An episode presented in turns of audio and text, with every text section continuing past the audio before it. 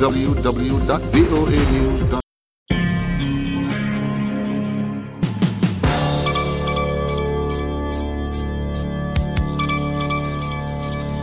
Saa nane mchana katika studio za Sauti ya Amerika, Washington DC, sawa na saa tatu usiku wa Afrika Mashariki. Ni wakati mwingine wa kuzifuata habari za dunia. Msomaji wako nimi Patrick Ndwimana.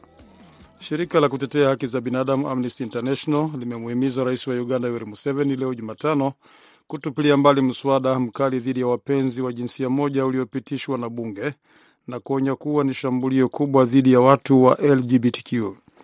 Wabunge wa Uganda walipitisha haraka mswada huo Jumanne jioni wakiagiza adhabu kali kwa yeyote anayejihusisha na vitendo vya mapenzi ya jinsia moja.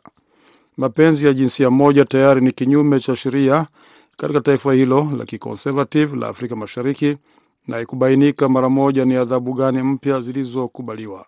Sheria hii yenye utata inawaweka kwenye hatia wale ambao wanahamasisha mapenzi ya jinsia moja. Mkurugenzi wa Amnesty International kusini mwa Afrika Tigere Chaguta alisema wabunge walirekebisha sehemu ya rasimu ya awali ya sheria na wote waliunga mkono mswada huo isipokuwa mtu mmoja. Bunge la Ethiopia leo liki, lilikiondoa chama cha wasi cha Tigray cha People's Liberation Front PLF kwenye orodha, kwenye orodha rasmi ya makundi ya kigaidi, hatua muhimu katika mchakato wa amani kufuatia mzozo wa miaka miwili kaskazini mwa nchi hiyo. Ujumbe wa bunge kwenye ukurasa wa Facebook ulieleza kwamba uamuzi wa kuiondoa TPLF kama kundi la kigaidi umepita kwa kura nyingi. Ujumbe huo umesema hatua hiyo itaimarisha makubaliano ya amani ya Novemba mwaka jana kati ya TPLF na serikali kuu. Ilielezwa wakati wa majadiliano ya rasimu ya uamuzi kwamba kuondoa jina la kigaidi la TPLF ni muhimu kuzingatia makubaliano ya amani yaliyofanyika kati ya serikali kuu na TPLF. TPLF ambayo wakati mmoja ilikuwa chama kikuu cha kisiasa nchini Ethiopia iliteuliwa rasmi kuwa kundi la kigaidi hapo Mei 2021 miezi sita baada ya vita kuzuka. Unaendelea kusikiliza habari za dunia moja kwa moja kutoka studio za Sauti ya Amerika, Washington DC. Maafisa wa Ukraine wamesema leo Jumatano kwamba shambulio la ndege isiyo na rubani ya Rusia usiku wa kuamkia Jumatano liliwaua watu wasiopungua watatu katika mkoa wa Kiev. Kitengo cha huduma ya dharura cha serikali kimesema ndege hiyo isiyokuwa na rubani ilishambulia shule huko Rizkishiv, karibu kilomita 60 kusini mwa mji mkuu na kuharibu majengo mawili ya wanafunzi na jengo la elimu. Rais wa Ukraine Volodymyr Zelensky aliandika kwenye Twitter leo kwamba mashambulizi ya Rusia usiku wa kuamkia Jumatano yalijumuisha ndege ishirini zisizo na rubani za Iran pamoja na makombora. Zelenski alisema kila wakati mtu anaposikia neno amani huko Moscow, basi kuna amri nyingine hutolewa kwa mashambulizi kama hayo ya uhalifu. Kiongozi huyo wa Ukraine amesema mafanikio ya vikosi vyake yanakaribia kuleta amani, huku akitoa wito wa umoja wa kimataifa na kufuata vikwazo vinavyoilenga Rusia. Shambulio la angani la Israel lilipiga uwanja wa ndege wa Alepo nchini Siria leo Jumatano na kusababisha uharibifu, wizara ya ulinzi imesema bila kutaja idadi ya vifo katika shambulio la pili la aina hiyo dhidi ya kituo, dhidi ya kituo hicho mwezi huu. Uwanja wa ndege uwanja wa ndege huo katika mji wa pili kwa ukubwa huko Siria umekuwa njia muhimu kwa safari za ndege za misaada tangu tetemeko la ardhi la ardhi la Februari 6 lilipoharibu maeneo ya kusini mashariki mwa Uturuki na nchi jirani ya Siria. Karibu saa uh, tisa alfajiri kwa saa za huko, adui wa Israel alifanya shambulio la angani akilenga uwanja wa ndege wa kimataifa wa Alepo na kusababisha uharibifu wa baadhi ya vifaa. Taarifa ya wizara ya ulinzi ilisema makombora kadhaa yalifyatuliwa kutoka magharibi mwa Mediteranean katika mji wa pwani wa Lakatia, iliyoongeza taarifa hiyo. Afisa katika wizara ya uchukuzi Suleiman Khalil ameliambia shirika la habari la AFP kwamba mafundi wanatathmini uharibifu huo. Shirika linalofuatilia haki za binadamu nchini Siria limesema shambulio hilo lililenga eneo la uwanja wa ndege na hala la silaha. Mwisho wa habari za dunia, lakini hapa studio na endelea na mwenzangu Kenneth Bwire katika kipindi cha Kwa Undani. Patrick Nduimana na wageni kiwatakia usiku mwema.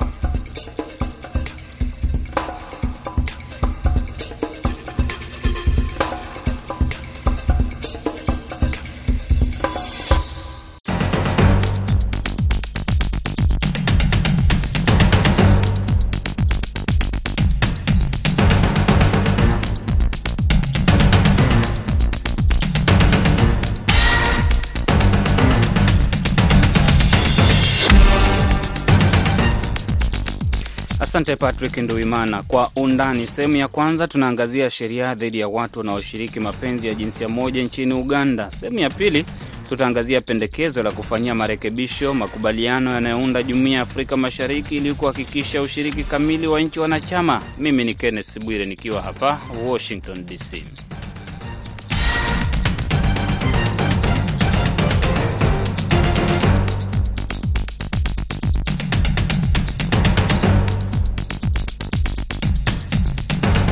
Uganda limepitisha mswada wa kuzuia mapenzi ya jinsia moja nchini humo, na sasa mswada unasubiri saini ya Rais Yoweri Museveni na kuwa sheria. Wabunge 389 walihudhuria kikao cha Jumanne wakati wa kupitisha mswada huo. Bunge la Uganda linastahili kuwa na wabunge 176 wakati mswada wowote unapopitishwa, ambayo ni theluthi tatu ya wabunge wote, ishara kwamba zaidi ya nusu ya idadi inayohitajika walikuwa bungeni. Mswada huo wa kuharamisha ushoga nchini Uganda uliandaliwa na mbunge Asumani Basalirwa wa chama cha upinzani cha Jema na umeungwa mkono na vyama vyote vya kisiasa katika bunge la Uganda. Ulichapishwa rasmi katika gazeti rasmi la serikali mnamo Machi tatu mwaka elfu mbili ishirini na tatu. Mswada unapendekeza kwamba watu watakaopatikana wakishiriki mapenzi ya jinsia moja, kufanya mapenzi ya jinsia moja mara kwa mara kujaribu kufanya mapenzi ya jinsia moja, kufanikisha tendo la ngono kwa watu wa jinsia moja au kushiriki kufanikisha mapenzi ya jinsia moja wahukumiwe kati ya miaka mitatu au maisha gerezani. Mswada ulifanyiwa marekebisho kadhaa kabla ya kupitishwa. Marekebisho yalikuwa kuongeza adhabu kwa watakaopatikana wakifanya, kueneza au kufanikisha mapenzi ya jinsia moja. Wamiliki wa nyumba zinazotumika kwa watu kufanya mapenzi ya jinsia moja watahukumiwa miaka kumi gerezani, miaka tisa zaidi ya ilivyokuwa imependekezwa awali kabla ya mswada kufanyiwa marekebisho. Bunge pia lilifanya marekebisho na kuongeza kifungo kwa watu watakaopatikana wakijaribu kushiriki mapenzi ya jinsia moja kutoka miaka saba gerezani hadi miaka kumi. Vyombo vya habari vitakavyoeneza ujumbe wa mapenzi ya jinsia moja vitatozwa faini ya shilingi milioni mia tano. Wabunge wamesema kwamba mswada huo utaleta matumaini kwa raia wa Uganda na kwamba ukisainiwa na kuwa sheria, basi sheria hiyo itakuwa bora zaidi ya sheria inayotumika sasa ambayo imekuwepo kwa zaidi ya miaka mia moja na ambayo wabunge wanasisitiza kwamba haina nguvu tena.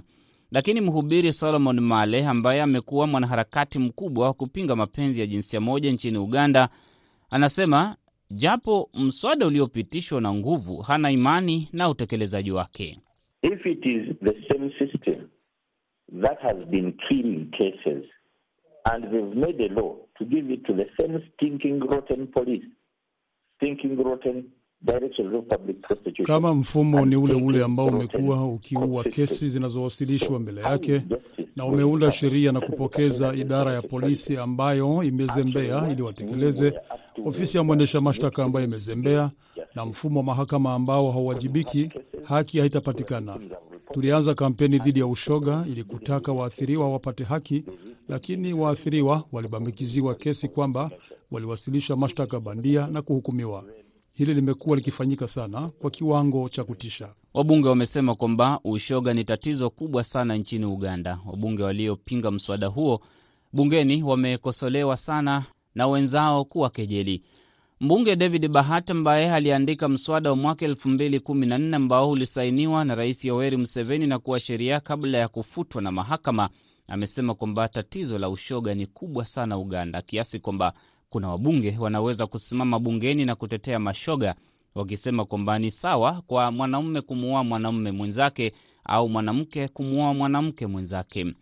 Bahati aliambia bunge kwamba sheria dhidi ya ushoga ya mwaka elfu mbili kumi na nne ilifutwa kutokana na shinikizo kali kutoka kwa watu walio nchi za nje. Amesema kwamba shinikizo zilikuwa kali kiasi kwamba baadhi ya wabunge walikubaliana na spika kutoweka mswada huo kwenye orodha ya mambo ya kujadiliwa bungeni, lakini kutangaza bungeni wakati wa kikao kwamba mswada ulikuwa umepangiwa kujadiliwa, na hiyo ndiyo sababu iliyopelekea kukosekana idadi ya kutosha kupitishwa mswada inavyohitajika kisheria. Mahakama ilifuta sheria hiyo kwa kupitishwa bila kuzingatia sheria. mse chweru waziri wa majanga, ameambia bunge kwamba kuna nchi zinataka kuiteka mateka Uganda kwa sababu ni maskini na kwamba wabunge wanaunga mkono ushoga wanashinikizwa. Asumani Basalirwa aliyeandika mswada huo anasisitiza kwamba mswada unalenga kuzuia kabisa vitendo vya kueneza habari za kuunga mkono ushoga na kuharamisha kabisa vitendo hivyo. Tunaona kama wanaenda shuleni, iko activities mingi sana, watu wanafanya recruitment, wanafanya promotion, kuonesha vizuri vya maneno ya homosexuality. Wengine wanakamatwa, hiyo inaitwa rape. Wengine wanapatia wanapatiwa pesa kukuwa watu wa gay. Sasa hiyo maneno yoyote lazima tulete sheria ifanye uh, regulation. Kama unakamatwa kama unafanya ya homosexuality ufungwe. Kama unakamatwa fanya maneno ya homosexuality, lakini wewe iko na ugonjwa ya ya ya, ya AIDS inaitwa aggravated homosexuality, na wewe ufungwe kama we iko na business ya hotel uh, lodge unajipatia ona watu wafanye hiyo maneno ya homosexuality na wewe ufungwe. Kama unatia pesa kwa maneno ya homosexuality, kama unafanya recruitment, kama unafanya uh, promotion yoyote, lazima uh, na wewe ufungwe. Kama iko mtu victim ule alimpeleka kwa hiyo maneno, kama yeye hapa anajua kitu chochote, lazima hata na yeye afungwe. Lakini mtoto au mtu yoyote alikuwa amepeleka hiyo kwa maneno, kama yeye hapa anajua kitu chochote, apatiwe rehabilitation na counseling. Wananchi wanataka hiyo sheria. Ni Asumani Basalirwa, mwandishi wa mswada ambao umepitishwa na bunge nchini Uganda, ambao unasubiri sasa maamuzi ya Rais Yoweri Museveni endapo utakuwa sheria ama aurudishe kwa bunge tena. Museveni ana muda wa siku sitini kufanya maamuzi hayo, na nimezungumza na Mary Liz, mwanaharakati wa watu walio katika mapenzi ya jinsia moja, akiwa Nairobi, Kenya, kutaka kujua msimamo wake, kwa sababu sheria kama hizi na msimamo kama hii imesikika kote Afrika Mashariki dhidi ya watu ambao wapo katika uhusiano wa jinsia moja. Kitu cha muhimu ambacho tunafaa maanani ni kwamba hawa ni wananchi ambao wanalipa ushuru, ni wananchi ambao wameishi Uganda miaka yao yote kama vile Wakenya wameishi Kenya, ni wananchi ambao wanahusika katika kuijenga jamii kutokana na kazi zao ambazo wanafanya, na kulingana na katiba iza, katiba ya Uganda, wananchi wote wako na haki ya ku ya ku, ya kuhakikisha kuwa wako na usalama na usalama huo unafaa kutokana na katiba hiyo, lakini walipopitisha ile jambo hilo inamaanisha kuwa wanasema kuna wana, watachunga watu watahakikisha haki zimefuatwa za kila binadamu, lakini kuna haki za watu kadhaa hatutafata. Unaposikia mm -hmm. namna ambavyo hiyo sheria ilivyotolewa ni kwamba yeyote mm -hmm. hata anayezungumzia hata yeyote anayetetea mm -hmm. uh, haki za wa, watu walio katika mapenzi ya jinsia moja anastahili kufungwa kuanzia miaka mitatu hadi miaka kumi hadi maisha. Watu kama sisi, mimi ni mwanaharakati, lakini pia mimi ni mtu ambaye anatoka kwa, kwa jamii hiyo ya watu ya LGBTQ na tunaishi kama Wakenya wengine, tunafanya biashara kama Wakenya wengine, tuna, tunaenda kufatilizia masomo kama Wakenya wengine, kama Waganda wengine, na mambo kama haya yanapotokea, ukinyamaza ukisema hayakuhusu wewe, pia wewe atakusikia, kwa sababu kwani hizo shule tunaenda ni kina nani? Hauwezi kuniambia shule zote, kwa mfano ni watu wa LGBTQ wanazimiliki. Hauwezi kuniambia biashara zote zinamilikiwa na watu wa LGBTQ.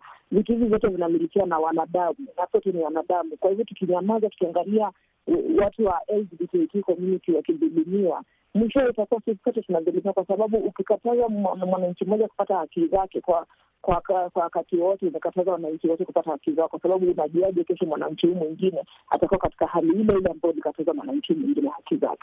Sasa Liz, wanasema kwamba watu kama nyinyi, wewe ambao umesema upo katika una, uko katika uhusiano wa watu wa jinsia moja, mnaleta mila ambazo mm, kwa Kiafrika hizo tamaduni si za Kiafrika, kwamba nyinyi mnavunja mila na desturi za watu wengine. Desmond Tutu alitoka na kusema katika mila na desturi za Afrika, haya ni mambo ambayo yamekuwa kuanzia kitambo, ila tu cha muhimu ni kwamba wakati huu, kwa sababu watu wanaongea zaidi kuhusu mambo haya, kwa sababu kuna sheria nyingi na kuna katiba nyingi ambazo ziko ziko tayari kudhulumu watu hawa, na ndio maana imekuwa sababu ya kwa nini watu wanaongea kuhusu mambo haya. Lakini ingekuwa dhuluma haiji kwa sababu ya kikundi cha cha watu hawa, na ingekuwa ukoloni haungekuja ukatuwekea sheria ambazo sheria zinadhulumu vikundi fulani vya binadamu, haya mambo yote hayangekuwa. Kwa hivyo ni muhimu watu watu Waganda Kenya wananchi wa, wa, wa Afrika Mashariki waende katika mila na desturi zao, lakini pia waende kwa ukoloni, waangalie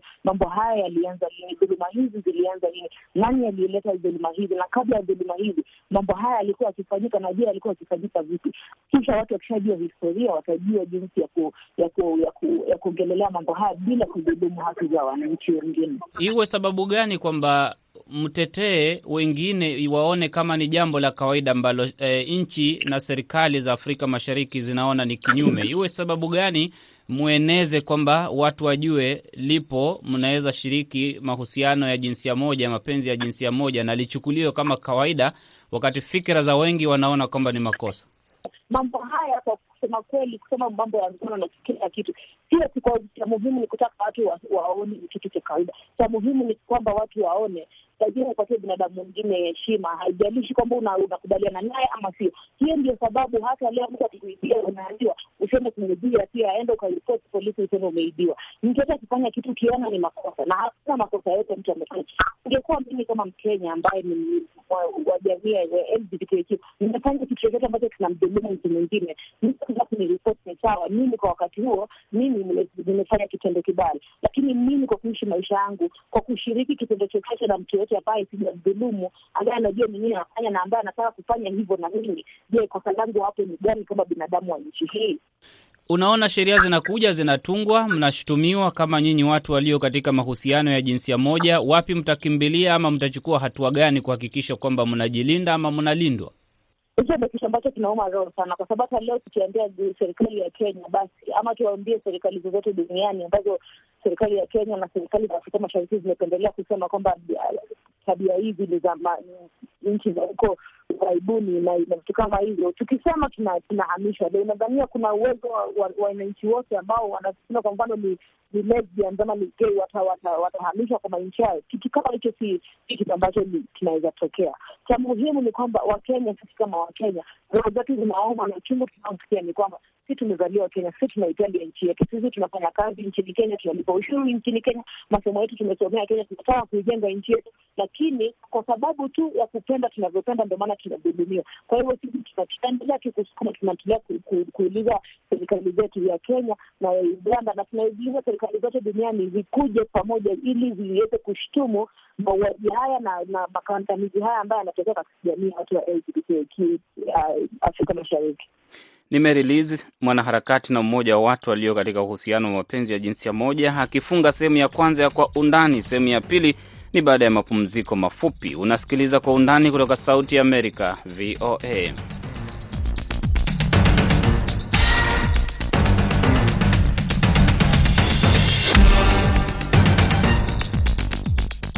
Kwa undani kutoka Sauti ya Amerika, VOA. Tuungane na waandishi wetu Josephat Kioko na Mina Chombo ambao wameandaa ripoti ifuatayo kuhusu Jumuiya ya Afrika Mashariki kuhusiana na marekebisho kwenye mkataba unaounda jumuiya hiyo.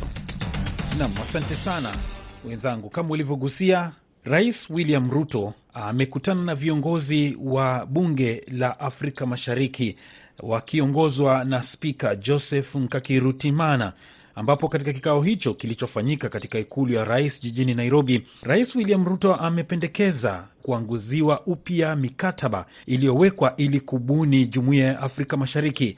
Katika ujumbe wake, Rais William Ruto amesema kwamba kuna umuhimu kuanza kuangazia sasa upya e, sheria hizo ama kanuni hizo, ikitiliwa maanani kwamba kuna mataifa mengine mapya ambayo yamejiunga na muungano huo na kuna mengine ambayo pia yanakusudia kujiunga na muungano huo, na itakuwa ni vizuri kuweka mikakati ambayo itawiana na kuweza kutambua mataifa haya mapya ambayo yanajiunga na jumuiya hiyo. Hivi karibuni taifa la DR Congo limejiunga na jumuiya ya Afrika Mashariki. Somalia sasa inafanyiwa ukaguzi kabla ya kujiunga na muungano huo, huku ikisemekana kwamba Ethiopia na Sudan pia zinakusudia kujiunga na muungano huu. Jumuiya ya Afrika Mashariki ambayo ilianzishwa zaidi ya miaka ishirini sasa, ilikuwa na mkataba na pia ilikuwa na malengo, ambapo mataifa wanachama wakati huo wakianza na mataifa wanachama watatu na sasa imefikia wanachama saba. Malengo ya jumuiya ilikuwa pamoja na kuandaa sera na programu ambazo zinalenga kupanua na kuimarisha ushirikiano kati ya nchi wanachama katika nyanja za kisiasa, kiuchumi, kijamii na kiutamaduni, utafiti na teknolojia, masuala ya usalama na vilevile sheria na mahakama kwa ajili ya pande zote kuweza kufaidika. Kwa mujibu wa masharti uh, ya mkataba huo, nchi wanachama ziliahidi kuanzisha miongoni mwao, na kwa mujibu wa masharti ya mkataba huo, umoja wa forodha, soko la pamoja na hatimaye muungano wa fedha ambao ungeleta shirikisho la kisiasa ili kuimarisha na kudhibiti mahusiano ya viwanda, biashara na miundombinu, miongoni mwa maswala mengineyo. Hata hivyo, imekuwa na changamoto za hapa na pale, lakini kama jumuiya imekuwa ikiendelea kuzungumzia ikiwemo mawakili kutoka, mat, kutoka mataifa wanachama. Kumekuwa na makongamano vilevile vile ya viongozi wa mashtaka kutoka mataifa wanachama kuangalia ni vipi wanaweza kuangalia sheria ambazo zinaambatana katika mipaka ya jumuiya hiyo Afrika Mashariki. Baadhi ya mafanikio ya kuhakikisha kwamba kuna uhusiano mwema wa kiuchumi, kisiasa, kijamii na pia kitamaduni ili kuimarisha maisha ya Wanaafrika Mashariki, kuleta ushindano wa sawa na pia uzalishaji wa mali, biashara na uwekezaji. Kuna sheria kadha wa kadha zilizopitishwa za kuondosha vikwazo vya kibiashara na usafiri wa binadamu ndani ya Jumuiya ya Afrika Mashariki.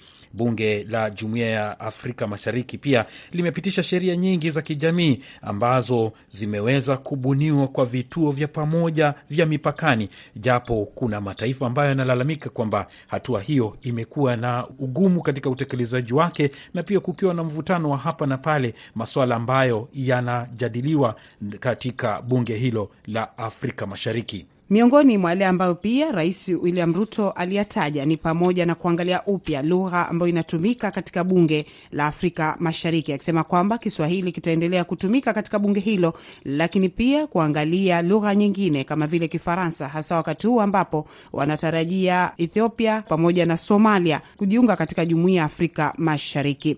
Jingine ambalo Rais William Ruto pia ameomba ni kwamba bunge hilo la Jumuiya ya Afrika Mashariki linahitaji kupewa uwezo wa kuhudumu kihuru bila kuwekewa vikwazo vingi, maanake hiyo itaipatia uhuru wa kutekeleza majukumu yake. Tumezungumza na mwanahabari wa VOA kule Arusha, Tanzania, Asiraji Mvungi. Yeye amekuwa akifuatilia kwa karibu sana maswala ya bunge hili la IALA. Kwa kweli tunahitaji kuangazia upya baadhi ya hii mikataba. Kimsingi, mahali popote ambapo inapoongezeka jambo moja huwa linaongezeka na mambo mengine. Kwa hiyo kwa ujumla, kwa kweli kuna haja ya kuangalia upya suala kubwa ambalo linaangaliwa katika jumuiya hii, ili mambo mengine yote yaweze kwenda, ni suala la amani na usalama. Ukiangalia katika nchi za jumuiya ya Afrika Mashariki, kila nchi huwa ina, inakuwa na, na utawala wake, na wakati ule ambapo nchi zile nchi zilikuwa zimeungana na jumuiya ya Afrika Mashariki zilianza kuwa nchi tatu, zikafika nchi tano, zikaendelea kuongezeka. Kwa maana hiyo, kila ambapo zimeongezeka kuna faida zinapatikana, lakini pia kuna changamoto ambazo zinajitokeza. Kwa maana hiyo, mimi na, naona kwamba kuna haja kubwa ya swala hili kutazamwa na pia pengine mifumo hii kutazamwa, kwa sababu kwa vyote vile kutakuwa kuna mambo ambayo yanafaa kurekebisha. Labda katika vikao vya bunge hilo kuna maswala ambayo yanachipuka ambayo unaweza kuyaangazia kwa ufupi. Mambo makubwa ambayo pengine yamekuwa yakizungumzwa muda mrefu ambayo hata hivyo bado hayajasimama vizuri hata kwa zile nchi ambazo tayari ni wanachama. Ni suala pia la, la, la namna ambavyo nchi wanachama zinawajibika kwenye kwenye jumuiya. Mfano, suala la michango ambayo inatakiwa kutolewa kwa jumuiya bado ni mjadala mrefu ambao umekuwa ukizungumzwa tangu enzi hizo mpaka sasa hivi. Kuna kuna kuna hali ya kusuasua kwa michango, na wakati mwingine wanapojadili wanajadili masuala ambayo yanakuwa mengine zinakuwa ni sababu za msingi. Maanake wakati mwingine wanasema kwamba kuna nchi ambazo ni changa, kuna nchi ambazo uchumi wake ni mgumu kutokana na pengine na na hali za kisiasa, lakini pia kuna nchi ambazo unakuta uchumi ni mgumu kutokana na na hali ya kawaida tu ya ya, ya nature ya nchi yenyewe na mara nyingi huwa wabunge wanapokaa wamekuwa waki wakizungumza kuzitaka nchi wanachama ama kuwataka wakuu wa nchi kuangalia namna ambayo pengine itarahisisha e, michango iweze kutolewa kwa haraka ili pengine malengo yaweze kutimia. Lakini suala lingine ambalo pia limekuwa likijadiliwa mara kwa mara na ambalo linagusa moja kwa moja pengine wananchi ni suala zima la la amani, lakini pia na usalama wa chakula kwa kwa nchi za jumuiya hii ya Afrika Mashariki.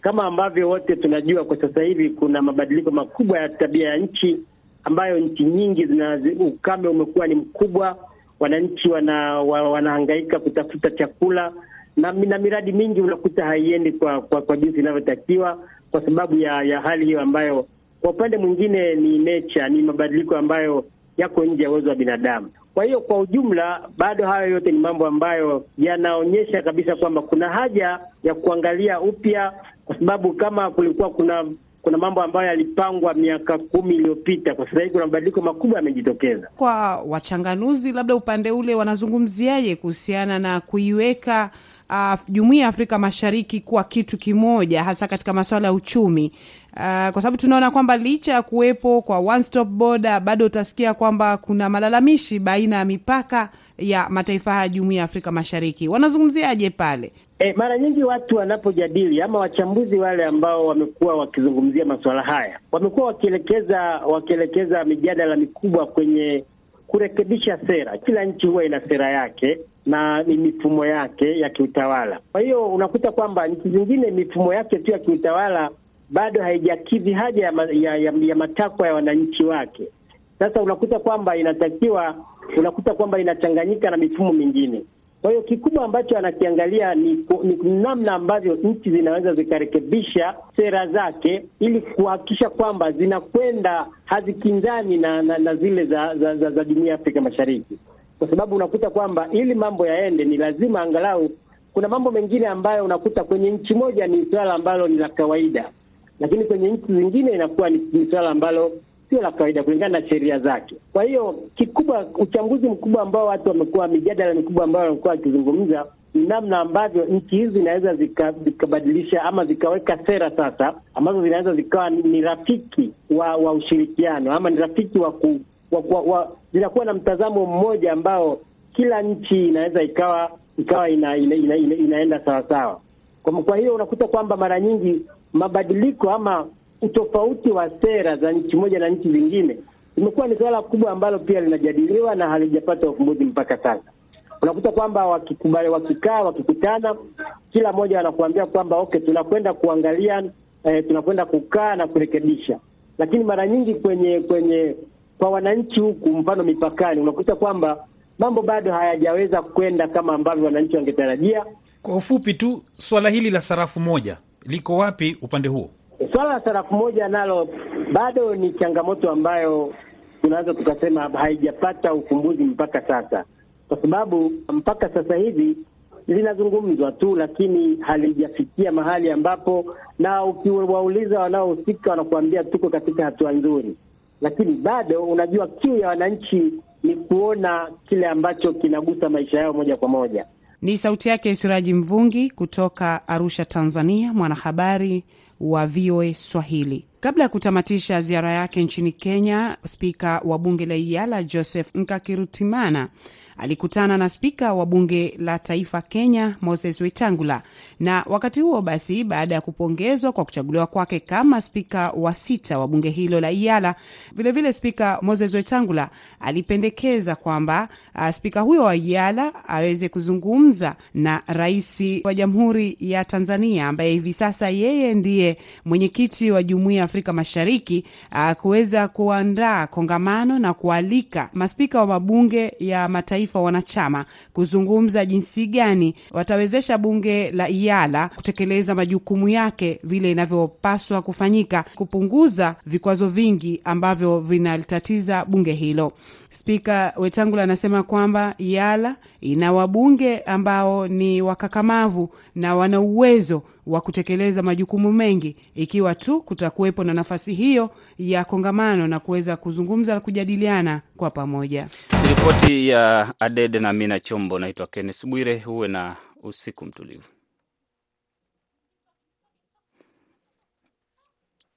alafu tutakuwa na matangazo mengine kama haya itakapo